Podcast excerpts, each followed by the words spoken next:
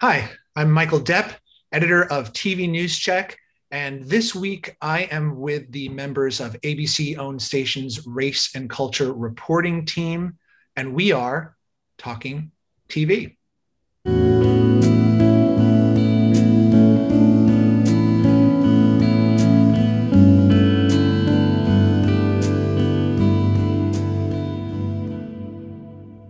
Hello, and welcome to you all. Hi. Good, good Hi. So today I am with three executive producers from ABC owned television station's new race and culture reporting team. They are, and if you could say hello, each of you, Mariel Myers. Hello from San Francisco. Zinga Blake. Hello from Los Angeles. And Portia Grant. Hello from Philadelphia. So all over the place uh, which which uh, is an interesting part of the team that we will get into. It's you know, how it's distributed. So I just want to, for those who aren't familiar with this project, um, according to a release from ABC last month, here's how it's described. The team's mission is to amplify the voices of the underrepresented and marginalized communities while celebrating their heritage and triumphs through multi platform, high impact content for daily news coverage and special projects across its eight markets. So that's a big remit uh, and and it's a fairly large team. So, and any of you can jump into this. Uh, just introducing yourself again for our audio audience when you first talk. But um, logistically, how does the team work? You have journalists at every station, and then you have sort of a centralized coordination of your stories and projects. That is that is correct. Um, each one of our eight stations uh, has its own multi-skilled journalist. Um, and then, of course, the three EPs that are all based um, at OTV stations as well. Um, we uh, coordinate our um, our meetings. We meet once weekly to bounce ideas off of one another, um, make suggestions for stories, and just really provide guidance and a support system for them as they go through their their daily um, we we also split the group up in terms of uh, parts of the country because we are all in different time zones, and we touch in um, in smaller groups as well. So we work in smaller groups. We also work together as one big unit. Yeah, and, and, and sorry, Michael, as you mentioned, like from the press release, you know, it's daily news and specials. Mm-hmm. So part of our you know sort of workflow is is you know going to the you know daily mo- uh, morning meetings the editorial meetings for the newsrooms and hearing what they're doing and really you know seeing how we can help or support or guide some of the coverage and and, and understanding because they're doing a lot of this this content as well right this this content is not siloed to our team it is something that everybody across the eight stations are doing it, it's focused on and doing so we, you know, we do that. So, so we're also part of that daily news mix to sort of understand what's going on there. And, you know, some of the stories are generated from stations that we help support. Some of the stories we generate or suggest to them. So it's a lot of back and forth. It's a lot of collaboration on a day to day and then on special projects, which is, you know, sort of a different workflow, but it's, it's all sort of thrown in there, in the mix. We're doing a lot, we're doing a lot all the time is what it feels like. That's so. right. This is Zinga and, and all three of us we have office hours every day. so every single morning, that is our huddle and and and it's wonderful because we really get to talk about what's happening in the country talk about things that we really need to highlight so it's a wonderful collaboration you know um, between the three of us and then of course our eight msjs so a lot of slack involved i imagine in this as well. I think i hear the slack be clicking in the background. Zooming and slacking. Right right. Yes so yeah a lot of a lot of I, I, think the pandemic actually really kind of helped being like allowing us to actually have this right like it has with everybody else because all of a sudden the, the workflows were sort of worked out where we didn't have to be in-house in office at stations. So it, it actually helped out with kind of having this setup already you know to say like yeah we can do this across and, and collaborate because like the workflows were already set. So that that made it a little easier actually. How long has this initiative been incubating before your launch last month?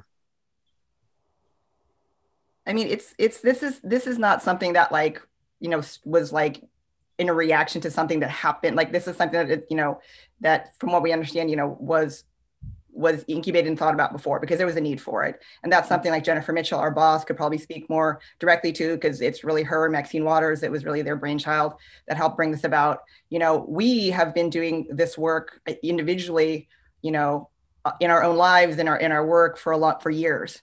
So to be able to sort of come together and this very focused initiative, you know, I think is like kind of the power of it is like now we can get to sort of, you know, do this thing because we've, we've been doing this kind of work in our jobs day to day without the title, without the team. So when mm. the when the opportunity came up, I think we all really jumped on it, and we're really excited to be able to you know do it do it very like I said like a very focused. And one of the words that our bosses use a lot is intentional. very mm-hmm. intentional work. So before, while I think many people at the stations were doing this work or be, you know being thoughtful about it, just having an intentionality and focus to it, I think is what you know really kind of is where we're at right now. Is to is to focus the attention. Was there a hiring? Was there a hiring up for this effort, or was everybody conscripted from? Everyone was at stations already, or uh, well, there were a couple of us that were in, internal hires, um, and then and Zinga uh, came to join our team from the outside. Um, and, and it's just a really, really nice mix of backgrounds um, and experiences. Um, I was the, the breaking news queen, executive producer, local news for 15 years, um, uh, just at WPVI in Philadelphia. Um, and I'll, I'll let Muriel and Zinga talk about their, their backgrounds, but I think you'll, you'll hear that there's a really good kind of mix um, to make this all work. Um, yeah, so I guess, well, I, Muriel, why don't you go first since you're still the intern and I'll talk about yeah. Movie. yeah we sort of transition from yeah it's it's if you if you think of, we're sort of on a spectrum of like experience and it all kind of works together because we have different experience but like Portia I was actually raised in local news. I was a newscast producer I was a daily newscast producer for 13 years but then I also went to go work in tech. I've done um, like long form projects um, and, and things like that. So it's not just daily news. I was the head of uh, premium content at KGO before I stepped into this job. So I sort of transitioned out of the daily news, but still have that as my backbone and foundation. And then here, and then, you know, Zinga is, is really the one who brings to me like a really great outside perspective and, and, and really great external experience. Yes. And, you know, to your question earlier, how long had this been incubating? Well, I'd been having conversations with our bosses, Jennifer Mitchell and Maxine Crooks, for a very long time, since 2019, um, partially because that I was also, um, you know, before ABC, I was actually at Tribune and I had built out a storytelling arm for underrepresented and marginalized voices um, called Voices. And I launched three series uh, over there. And, you know, we, we focused mainly on short docs and alternative formats of storytelling because we knew that, you know, news is evolving.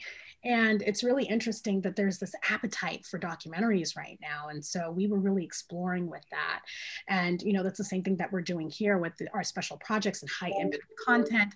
So it's really exciting um, to see us evolve and also trying to get an, an idea of what the audience is really looking for especially people that are really interested in the space of race and culture. There's a lot of like last year there was a lot of conversation about allyship what can we do to be allies? And the cool thing about our position is that we can actually help create those tools, um, informational, uh, you know, but through storytelling, we can help people get an understanding of how they can be effective allies, but most importantly, by providing historical context of where we are today, right?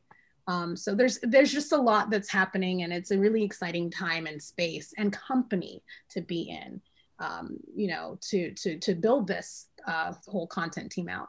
So tell me a bit about the actual product so far, what you've produced, what you've made, what's in the pipeline. Give, give us an idea of um, of where you know, the kinds of pieces and where they're iterating.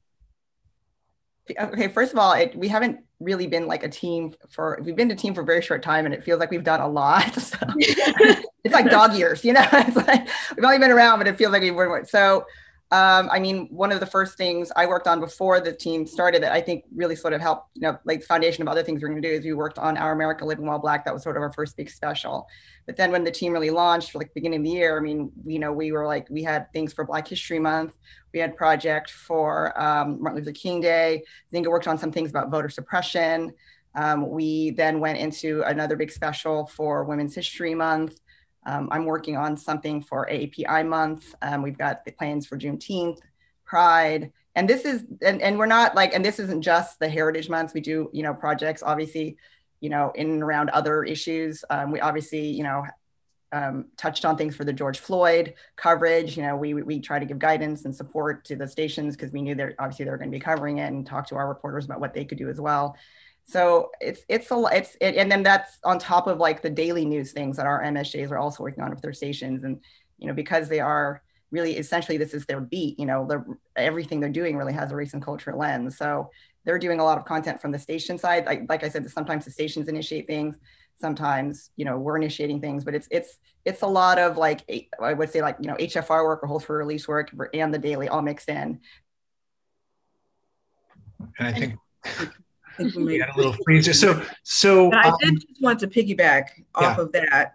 Um, because it's important to make sure that this content is included in all of our newscasts. So whereas, you know, maybe there's a fire or there's some breaking news, there's some something happening, this content is going to be in the newscast. These MSJs are dedicated to this kind of reporting. So in in a traditional newsroom, you know, you make room for what's breaking and yeah, that's still the case for us too, but we're going to make sure we keep these stories in that are reflecting our underrepresented and marginalized voices. You know, we're not going to choose, you know, a, 15 second breaker on a on a on a, a, breaking news story. And and then that doesn't there's no room for the race and culture story for the day. But then at the same time this content is integrated into everyone's responsibilities. And it's not just the job of the msj to cover the race and culture related stories. So it's it's a priority for our stations to make sure this content makes it in. Is there a branding around your team's reporting, or does it sit, fit seamlessly into the, the newscast or wherever it's iterating? I would say there's both, right, Portia? Both. both. Yeah, because we have the Our America franchise, right? We had Our America Living While Black, we had Our America Women Forward, and then to your to your point, we do have this concept of exploring hidden stories, you know, mm-hmm. and that's what kind of what we're doing right now with the Oscars. Um, you know, like our our our unit definitely seeks to illuminate hidden stories of cities by amplifying underrepresented and marginalized voices of course and like these these stories that you never even think about hearing. And and um, it's so interesting because we noticed that there was this common theme within some of the oscar nominated films and it was hidden stories of certain communities right? So you look at um, judas and the black messiah right we um, got to interview charles king one of the producers who made history this year with Ryan Coogler and Shaka King. And we got to talk about a different aspect of the Black Panther Party that we never really spoke about because they'd often been so vilified, right? But then this movie got to really highlight the social programs that the Black Panther Party put into place. We interviewed Christina O, talk about a community that has felt so invisible. And she even brought that up. Christina O was the is the producer of Minari, and so talking, she was talking to us about being Korean and American, you know, and finally with this movie, she felt seen. And then to piggyback on top of that, we spoke to Diane Warren, whose um, song Io sì, which is in Italian, it got nominated. The Italian version got nominated, but the English version of that is called "Seen," and it talks about the power of being seen. And I got to tell you, that song is like the song of the moment. And then we also spoke to Sophia Na- Sophia Nahli Allison, who is the director of A Love Song for Latasha. And my gosh, there's so many parallels with, with with what's going on right now. You know, with the verdicts and and and and not really understanding that. Um, Latasha Harlins' story. And she really was a, a, part of the reason why there was an uprising in Los Angeles before the Rodney King verdict came out. And so it was so exciting to be able to actually play within that space of having these conversations about hidden stories and implementing that concept within an established franchise on the red carpet for ABC. So we do have brands, but then we also explore these concepts of how we can have deeper conversations with a race and cultural lens. It sounds like that depth and that context requires a good bit of time. You know, your standard newscast story is awfully short and compressed. Do you have the space? Do you have more latitude in a in a live newscast, or or does a lot of this depth have to necessarily show up in the digital versions of these pieces? We do both. I mean, with this one in particular, you know, we're making sure that we have a presence. It, we're we're, we're we're saying it's Oscar voices because we're celebrating different voices within this long program. You know, it's going to be about five hours for the, the, Oscar pre-show and after show. But then we're also um, we're also putting the it, we're also putting these stories on digital and we also put it on our social media. So the wonderful thing about this this uh, content team is we're making sure that all of our content is multi-platform And are you versioning it? Are you taking the sort of the the, the longest version and then different for different forms of it yeah. for, for, social and for air? Absolutely, yeah. I mean, I, I think it's you know just uh, there's so many great stories, and it's in. I think there's just the power in the multi-platform, you know, that we have to play with, and and and understanding that different formats work better in different places for the storytelling, right? So um, so yeah, I mean, we'll give an example of like some of the specials we worked on. You know, there've been long form that can go on Hulu that might work for our streaming apps, and we're even there's some experimentation there about what works. We know what works on digital. It's not necessarily may not necessarily be an hour long special, right? Maybe we break them up, and then of course we have to, you know, we make room. The, the newscast, the, the the news directors are so supportive of our projects. They want to make room for these things, um, so they'll make room for for you know. There's been a commitment. Like if you look at some of our specials that we've done um, for Women's History Month, they did a week worth of coverage in their newscast, and mm-hmm. then that culminated in a special. You know, and they're and they're doing some of the same things for Asian American Pacific Islander Month. They they've all contributed packages to the special that have you know we call it um, local relevance national interest. Those are always like sort of how we like frame the stories that they do, and so they they've made room for it in the newscast. Um, we're always mindful of that you know that not every every station can to do can do a five minute package there are stations that have you know made that you know are, are, able to accommodate that. So we're always mindful of that of working with the stations because you know this needs to work for them well that's i mean yeah that's some prime real estate and abc yeah. stations historically have just killed it in the larger markets and so anything that imperils that you know that that status with the, the nielsen ratings is always tough. So so um, it's interesting that they are they are making room for this and embracing it the news directors are as, as you described. Um, I wonder uh, a little bit. You know, a, a, large part of this is is predicated on how getting into the communities and talking to people who have not been spoken with by uh, by the local news in the past and forging relationships over time. All of that's very labor intensive. It's deeply involved. How are you managing that as a team? Well, first of all, we let the MSJs know that they do have the time. Um, it's not something, you know, I just, I need something from you every day. I need you to fill this time, go for it and find something that I can put into the newscast every day. So they're aware that they do have the time to invest into those relationships, whether that's attending community meetings, whether that's, you know, uh, engaging with people on social media, um, whether that's you know just kind of making calls and and just getting the time and feeling comfortable and supported and knowing that yeah you don't have to do the daily turn you really really are getting the time to forge these relationships and and it's it's really paying off for them and I noticed you, you've referred to the reporters as MSJs a number of times in here. So, so is everybody on the team an MSJ? Yes. Is everybody in the field? Multi-skilled journalists. Right. Yes. Right. And so, how about the viewers themselves? How are they? What sort of response are you getting so far in the individual markets after some of these pieces have started running? I, mean, I would say like we were really blown away, and this goes back to like our first special, Living While Black, which was a giant experiment. You know, we we took time out of newscasts. We had this huge project across the A. We people were playing pieces that were not in their markets. Uh, I mean, just some of the some of the responses we got were people were just so thankful that they saw themselves on TV in a way they'd never seen themselves or positively, you know, portrayed. Um, and you know, hearing voices they they they had heard in their own families and communities, but not on TV. I mean, it was very sweet. Like some people said, you know, can we buy a DVD? You know, it's like people wanted to hold on to this to this. It wasn't just something that was broadcast. You know, and I, I think that was really meaningful to see that kind of resonance. I, I mean, you know, it there's so much conversation going on right now about what we're doing, and it's just so relevant. And I just think you know we've created a space to talk about it and and you know and have this discussion. Um, and I'll just add to that because I actually had this conversation yesterday um, with with one of our MSJs that was stopped in the middle of, of her story. She was out and someone, a black woman, came over to her and said, "I just wanted to tell you how wonderful it is to see you."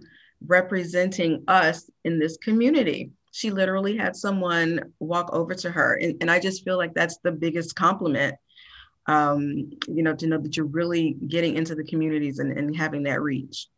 Yeah, and I would say the other thing, Michael, is like some of the viewers now have become people that we interview because, right, people may be who are afraid to speak their truth or talk about things. You know, people have reached out to Dion Lim, you know, in the Asian community who have been hurt or attacked that were too afraid to maybe go to police, and they found this venue there. You know, uh, Julian Glover here also at KGO, he's doing this story about you know the the variety of housing appraisal values depending on the color of your skin, frankly.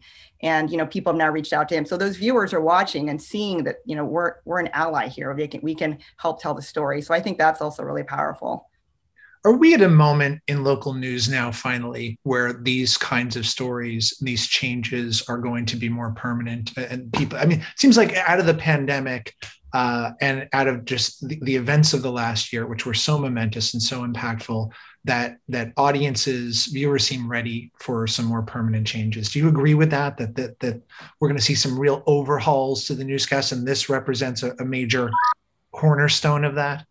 Absolutely I just think because you're already seeing you're seeing a generational shift happening, you know, just thinking that um, this this whole generation they call them the socially conscious consumer, right? So if you have these consumers who are very conscious about the products that they're buying, and that, that, that you know they want to ensure that the products don't harm their community, right? The part and and these products are giving back to community. I feel that they're also looking at news in the same way. What product are we giving?